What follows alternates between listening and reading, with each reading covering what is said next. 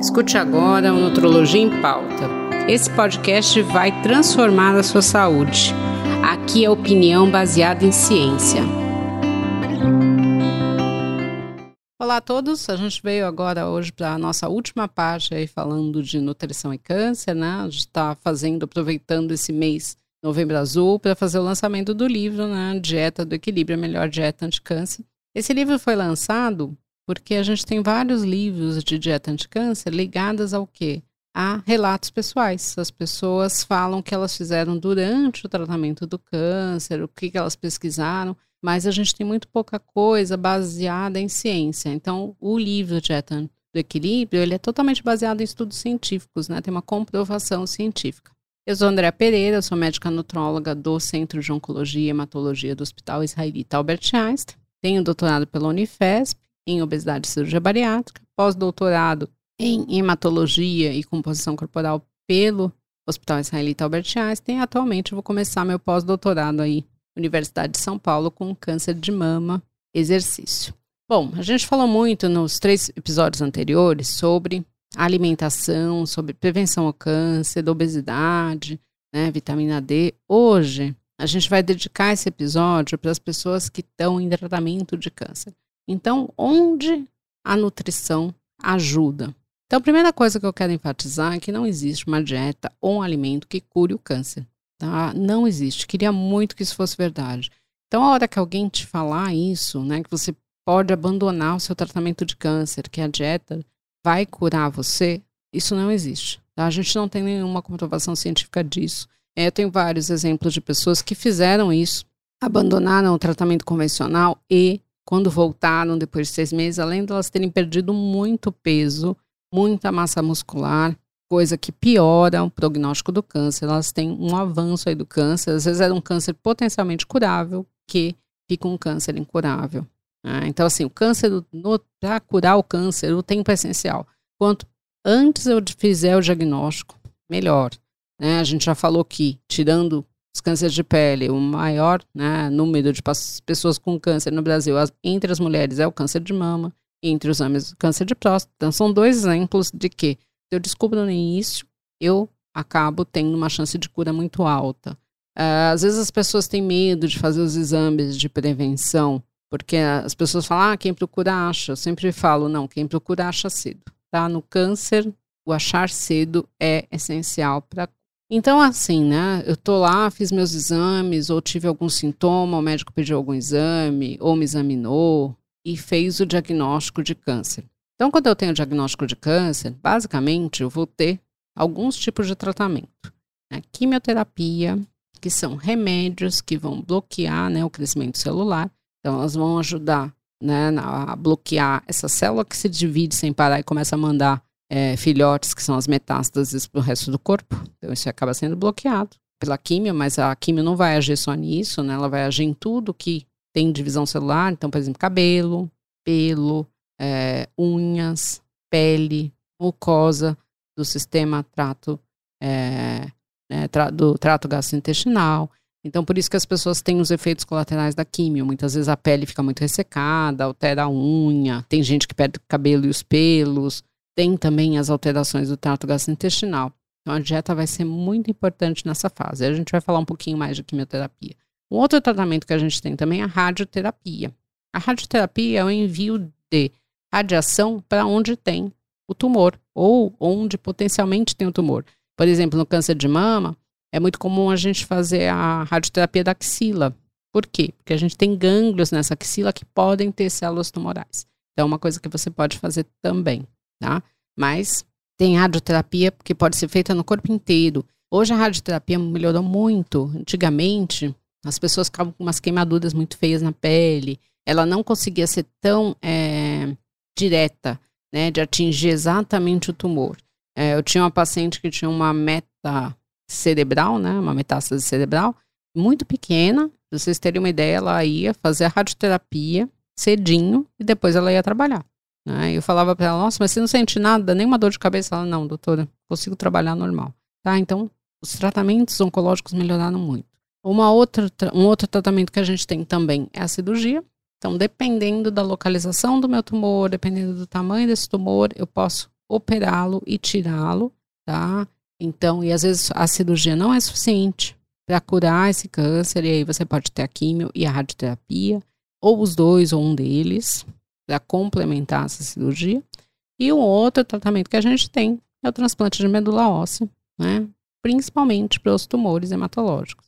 Então, assim, o transplante de medula óssea, ele acaba juntando a quimioterapia, a radioterapia, para você destruir a medula, né? Você destrói a medula do paciente e aí você infunde a medula ou do próprio paciente, ou de algum parente, ou de uma pessoa que seja compatível com ele. Né? Então, aí na hora que você faz a destruição da medula e injeta essa medula lá, que pode ser dele ou de outras pessoas, ela vai povoar né, o osso onde a medula fica, ela estava destruída, e vai povoar de uma forma com, é, com células normais.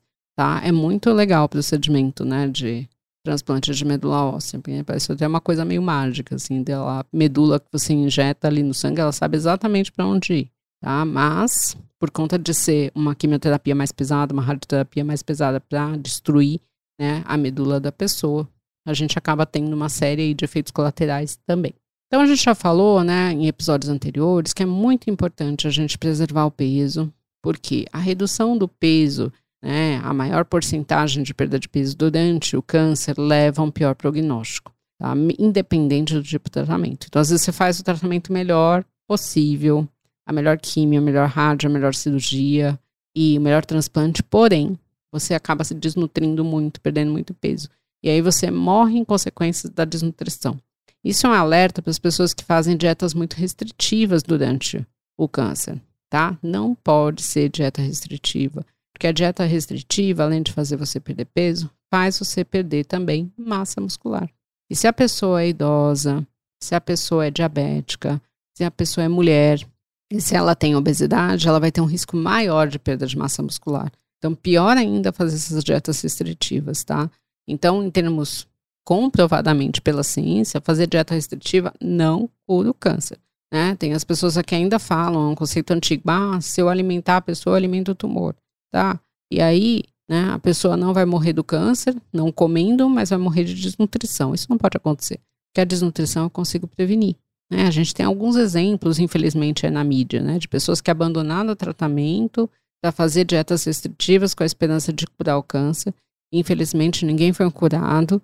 Né? Seria muito bom se isso fosse verdade. E a gente vê a pessoa aí, depois de três meses, super desnutrida, super emagrecida por conta dessas dietas. Né? Então, além dela perder também qualidade de vida, né? Porque o desnutrido não consegue fazer é, atividades básicas diárias, ela também acaba tendo um risco maior de morrer por conta da desnutrição, tá? Então, não dá para fazer dieta restritiva. Quando a gente fala de quimioterapia, né, que é o mais comum, as pessoas têm muito aquele conceito antigo da quimioterapia de filmes antigos sobre câncer, que são muito disseminados ainda, né? Da pessoa que vai vomitar o tempo inteiro. Né? Isso não acontece mais. A gente vê assim, hoje a medicação né, antivômito, que a gente chama de antiemética, ela é muito eficiente. A gente, é, muitas vezes eu vejo que o brasileiro tem muita resistência a tomar remédio. Né? E eu falo assim, não, durante o câncer você tem que tomar os remédios. Porque não adianta você começar a vomitar e tomar o antiemético. Você já sabe que está nauseado, que está enjoado. Né? Então, você tem que evitar vomitar. Né? Para que você vai esperar? Às vezes a gente ouve isso de dor, né? Ah, eu aguentei aquela dor até não poder mais. Aí eu tomei o remédio.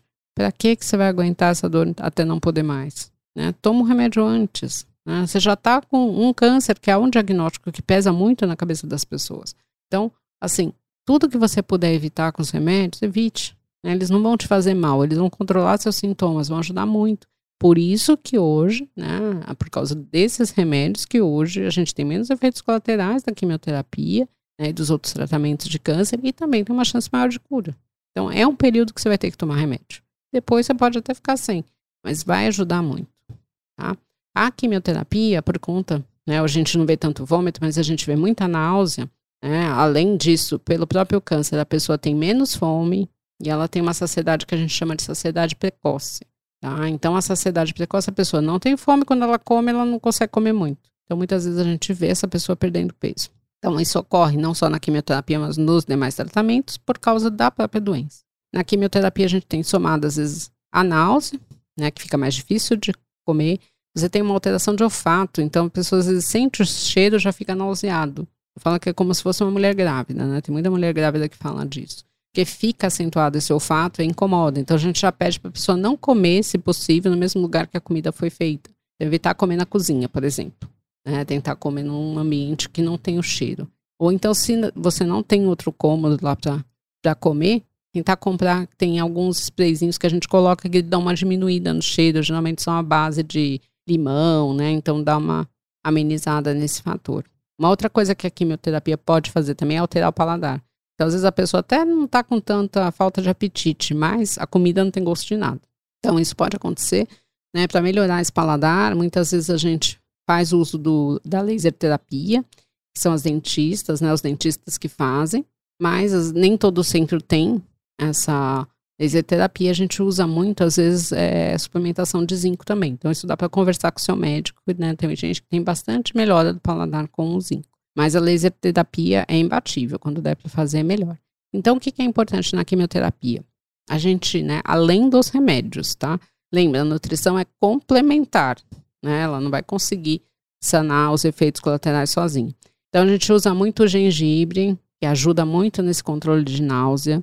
É, uma outra coisa, às vezes os pacientes reclamam que a água está com gosto ruim, é importante se hidratar. Né? A gente está falando muito de comida, a gente não fala da água. É importante tomar muita água. Então a gente fala da água flavorizada. O que, que é isso? É água com pedaços de frutas. Né? Então você pode fatiar gengibre, pode fatiar laranja, pode colocar, por exemplo, uma pimenta dedo de moça. Não vai ficar apimentado, com um gostinho leve né, e fazer um litro dessa água, deixar na, na geladeira e você vai tomando aos poucos. Então, só esse gostinho dessas frutas já ajudam muito, além de ficar bonita a água, né? Então, isso também a gente come muito com os olhos, né? Ver uma coisa bonita também atrai. A gente pede, já que a pessoa vai comer pouco, priorizar alimentos de mais qualidade. Então, ter um prato menor, mas ter as verduras, ter o carboidrato, ter as proteínas, né? E comer o que conseguir. Também ter horário para comer, isso é importante, porque a pessoa não vai ter fome. Então, vai ter o horário do café, do almoço e do jantar, né? De preferência num ambiente calmo. E às vezes também a gente coloca os lanchinhos, porque já que ela vai comer pouco, a gente coloca também um lanchinho na manhã e um lanchinho à tarde, às vezes até uma ceia, né? Que é um lanche depois do jantar. Então você vai comer menos, mas você vai comer mais vezes. Ah, então isso é importante aí na quimioterapia. E para quem tem muitas que é comum ter diarreia, né, evitar alimentos que soltem o intestino e se o intestino estiver preso, a gente acaba usando mais fibra. Quando a pessoa não consegue comer de forma alguma, a gente lança a mão dos suplementos. Os suplementos podem ser tanto feitos em casa quanto industrializados, tem vários no mercado. Quando nem o suplemento é possível, às vezes a gente tem que passar uma sonda nessa pessoa, as pessoas têm preconceito de passar sonda, mas a sonda leva a dieta até o estômago, até o intestino, então ela faz com que a pessoa não perca peso. Né? Então é importante. Relembra, perder peso, perder massa muscular piora o prognóstico. E isso a gente não pode deixar acontecer. Isso eu consigo prevenir. E quando nem a sonda é possível, a gente faz uma dieta que é pela veia, que chama dieta parenteral. Tá? Então, todo centro de câncer, hospital, tem alguém para é, prescrever isso, para te aconselhar sobre isso. Então, pode procurar que tem equipe de nutrição, sim. A radioterapia, basicamente, a nossa preocupação é a perda de massa muscular porque durante a radioterapia isso pode acontecer. E às vezes também, dependendo da localização do tumor, né, se pegar mais região de intestino, também pode alterar esse hábito intestinal de diarreia, de constipação. Então, tudo que eu falei para a químio nesse sentido vale para a radioterapia também. E na cirurgia, tá? Se a gente vai pensar em cirurgias de mama, cirurgia de próstata, a gente não vai ter tanto é, alteração aí da parte alimentar. A gente acaba vendo muito isso nas cirurgias do trato gastrointestinal. Eu tiro parte do meu estômago, tiro parte do intestino, então isso vai mexer diretamente na absorção. Né? Às vezes tumores também de garganta, não só de esôfago, também vão alterar. É muito comum, por exemplo, quem tem é, tumor na região do pescoço, ter que fazer uma gastrostomia. O que, que é isso? Eu coloco uma sonda direto no estômago, porque a gente sabe que a pessoa não vai conseguir comer por um período. Depois eu tiro essa gastrostomia, tá? E aí melhora muito. Às vezes a pessoa se recusa a fazer e a gente vê que né? Porque ela acha que não vai acontecer com ela. Mas acreditem, quando a gente fala as coisas que vão acontecer, a gente tem experiência disso. A gente não quer judiar de vocês. A gente sabe que se não fizer, vai ser muito pior. Tá? Então confie no seu, na equipe que está te cuidando. Ela quer o melhor para você. Isso é importante. Se ela falar que precisa fazer, faz. tá? Porque vai melhorar. Porque quando a gente acaba não fazendo, a gente vê que a, a gente fica assim, nossa, a gente devia ter feito, né? E aí você não fez a gastrostomia naquele momento, às vezes você não consegue fazer depois, a pessoa perde muito peso e acaba, às vezes, morrendo em decorrência dessa desnutrição, tá? Então, acredite nas equipes de vocês. A gente tem muita experiência com isso, a gente sabe tudo que vai acontecer, toda a jornada de vocês. É, tem coisas que você pode fazer para diminuir complicações pós-cirúrgicas. A maioria dos centros oncológicos hoje indicam um negócio que a gente chama de preparo imunológico. Então, são suplementos específicos que você toma uma semana antes da cirurgia para diminuir riscos de morte, de infecção, de fístulas. Né? Então, vale a pena tomar esses suplementos. Antigamente eles eram muito caros, né? E hoje o preço ficou muito melhor. E é só na, uma semana antes aí da cirurgia. Então, tem coisas que você pode fazer para diminuir. Lógico que também a gente mantém uma alimentação saudável.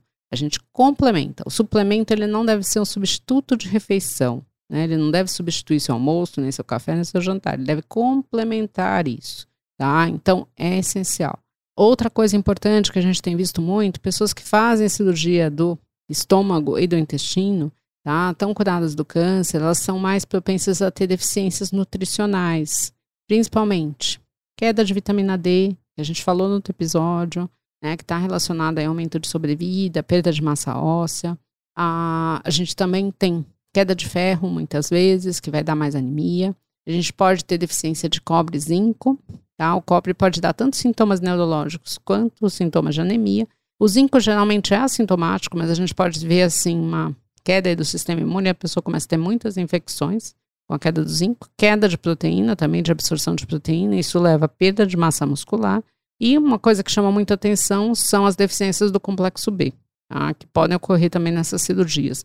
Então a B12 ela leva mais anemia, então é mais fácil, né? O que leva a anemia é mais fácil o diagnóstico, porque geralmente você pede o exame de sangue e você fala, Ih, tá, tem a cirurgia, então é B12, ou é ferro, pode ser cobre. A vitamina B1, ela pode dar redução aí da visão, né, tonturas, pode levar a coma e morte. Então, essa é mais importante da gente fazer o diagnóstico.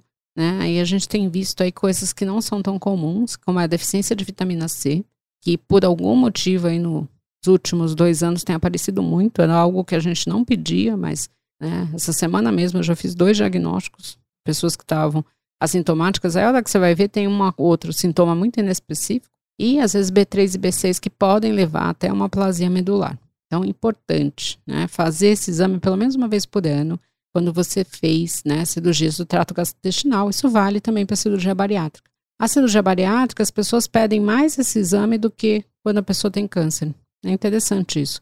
Talvez a gente tem, como a gente tem um número muito grande de bariátricos, a gente já tem um preparo maior para pedir.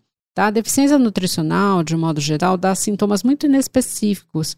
E, infelizmente, a maioria dos médicos não tem essa formação na faculdade, né? Não sou eu que estou dizendo. Tem vários estudos científicos falando disso, que a gente precisa mudar a, o currículo aí do ensino médico e colocar mais nutrição, colocar mais coisas de obesidade, porque e de é, envelhecimento, porque o nosso currículo é antigo. Era uma época que as pessoas não viviam tanto, que a obesidade não era tão alta, que a gente não tinha essas cirurgias do trato gastrointestinal.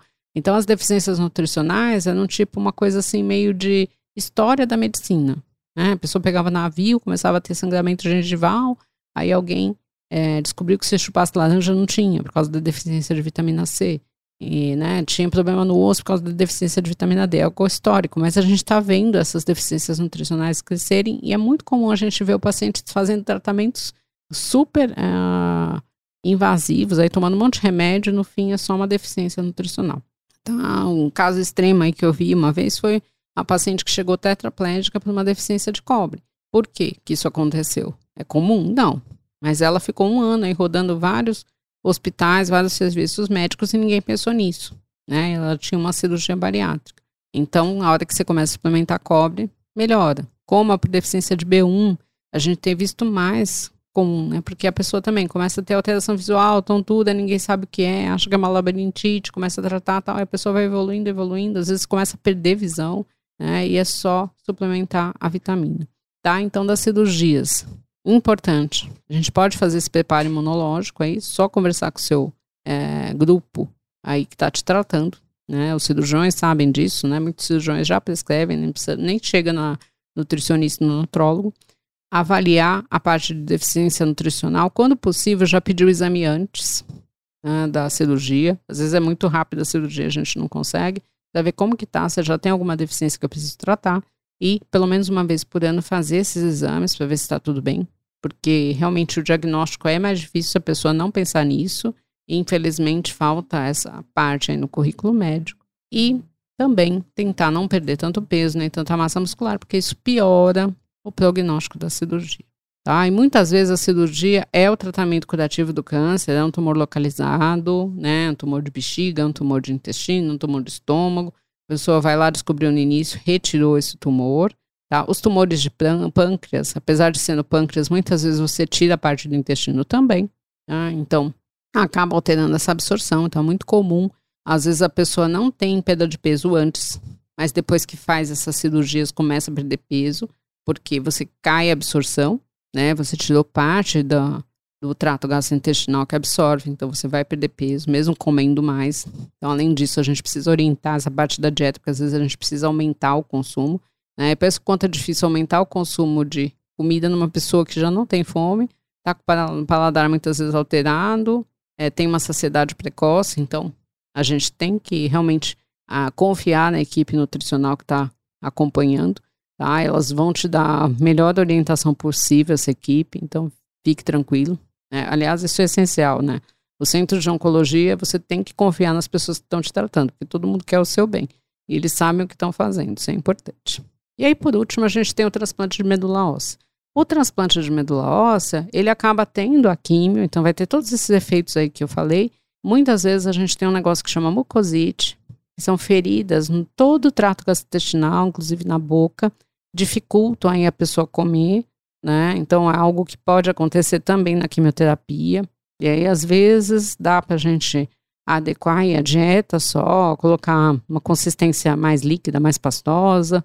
Às vezes, né, tem que entrar com a dieta pela veia, porque não adianta passar sonda, porque a pessoa não consegue. Tá? A gente pode ter radioterapia a gente vai ter aí o transplante, a pessoa fica internada pelo menos 30 dias, né? E nessa internação ela não pode sair do quarto por causa do risco aí, ela está com a imunidade comprometida, porque ela não tem medula, né? Então, ela vai ficar muito mais parada. E o estar parado faz com que a gente perca massa muscular.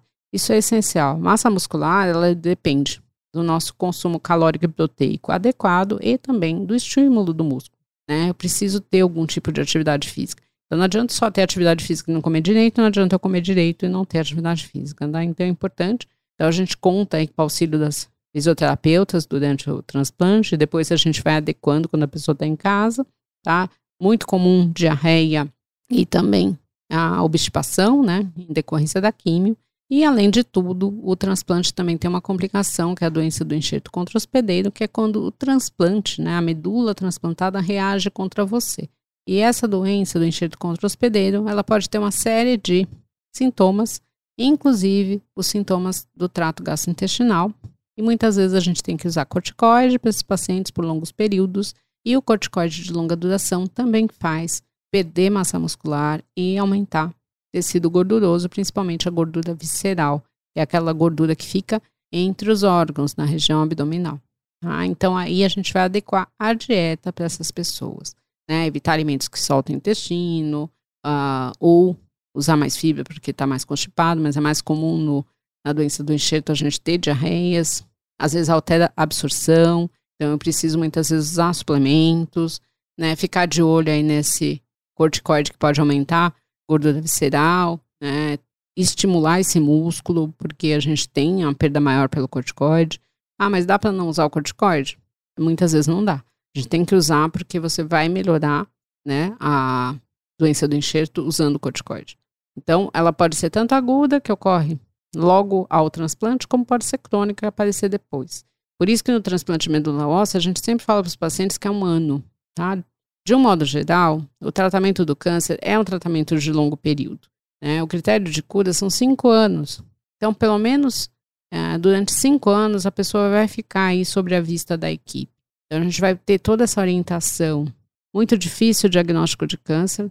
Sim, é difícil para você, é difícil para a família, É difícil para a gente da equipe, né? A gente está sempre lá sofrendo junto, mas hoje o câncer não é uma sentença de morte. Né? Lógico que a gente fala isso, mas a pessoa sempre pensa quando está com câncer em morte, a família também pensa.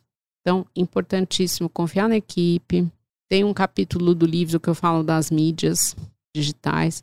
Então, as pessoas vão atrás das mídias, vão atrás de grupos de WhatsApp, vão atrás do site de busca para procurar é, coisas milagrosas, buscar alimentos.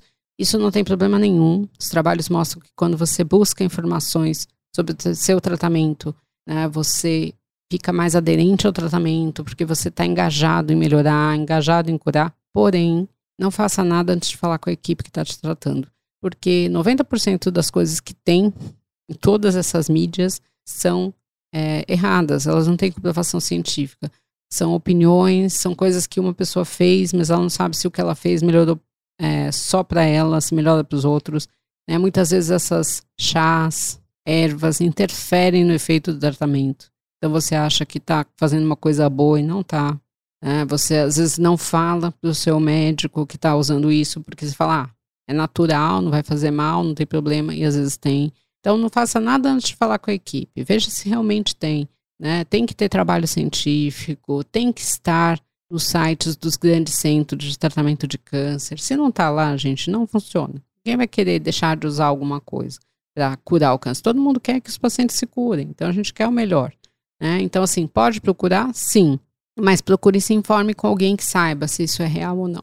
E às vezes as pessoas vêm, essa semana atende um paciente que veio falar que apareceu que a goiaba ajuda muito, né? Não tinha ouvido falar disso. Falei, poxa, eu vou pesquisar. Porque às vezes vocês vêm com informações que nem a gente sabe, porque é uma coisa que apareceu aí, aí a gente vai comprovar se isso realmente funciona. E eu falei para ele, a goiaba é uma fruta, a fruta ajuda, né? Mas não quer dizer que só a goiaba funcione. Então, assim, é, babosa, né? A gente não tem comprovação científica que a babosa funcione para o câncer. Né? Então, muitas vezes as pessoas ingerem a babosa e começam a vomitar muito é, graviola, né? O chá de graviola, tem muita gente usando, assim, não vai curar o câncer, né? Seria muito bom se curasse. Ah, geralmente o chá de graviola não tem interferência no tratamento, você pode tomar, mas não com a esperança de que isso vai curar o câncer. Folha do pariri, que também aparece, também não tem comprovação científica. Então, assim, tomar muito cuidado com as informações que vocês acham, tá? Pode procurar, pode pesquisar, isso é bom. Eu sempre falo que o conhecimento empodera o paciente, né? Tem associações aí muito boas de pacientes que trazem informações de muita qualidade. Mandem do contato deles, você vai demorar a ver seu médico, eles geralmente respondem.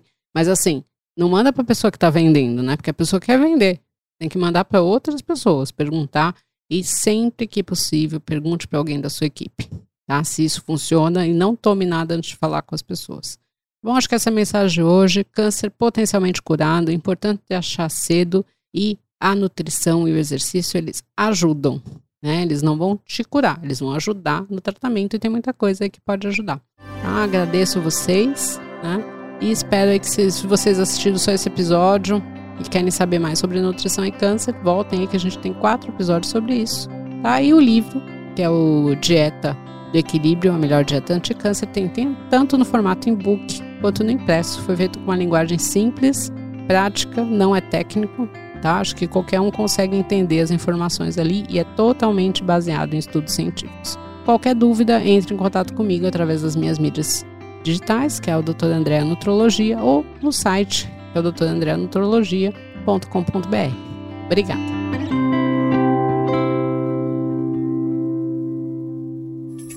Uma produção, voz e conteúdo.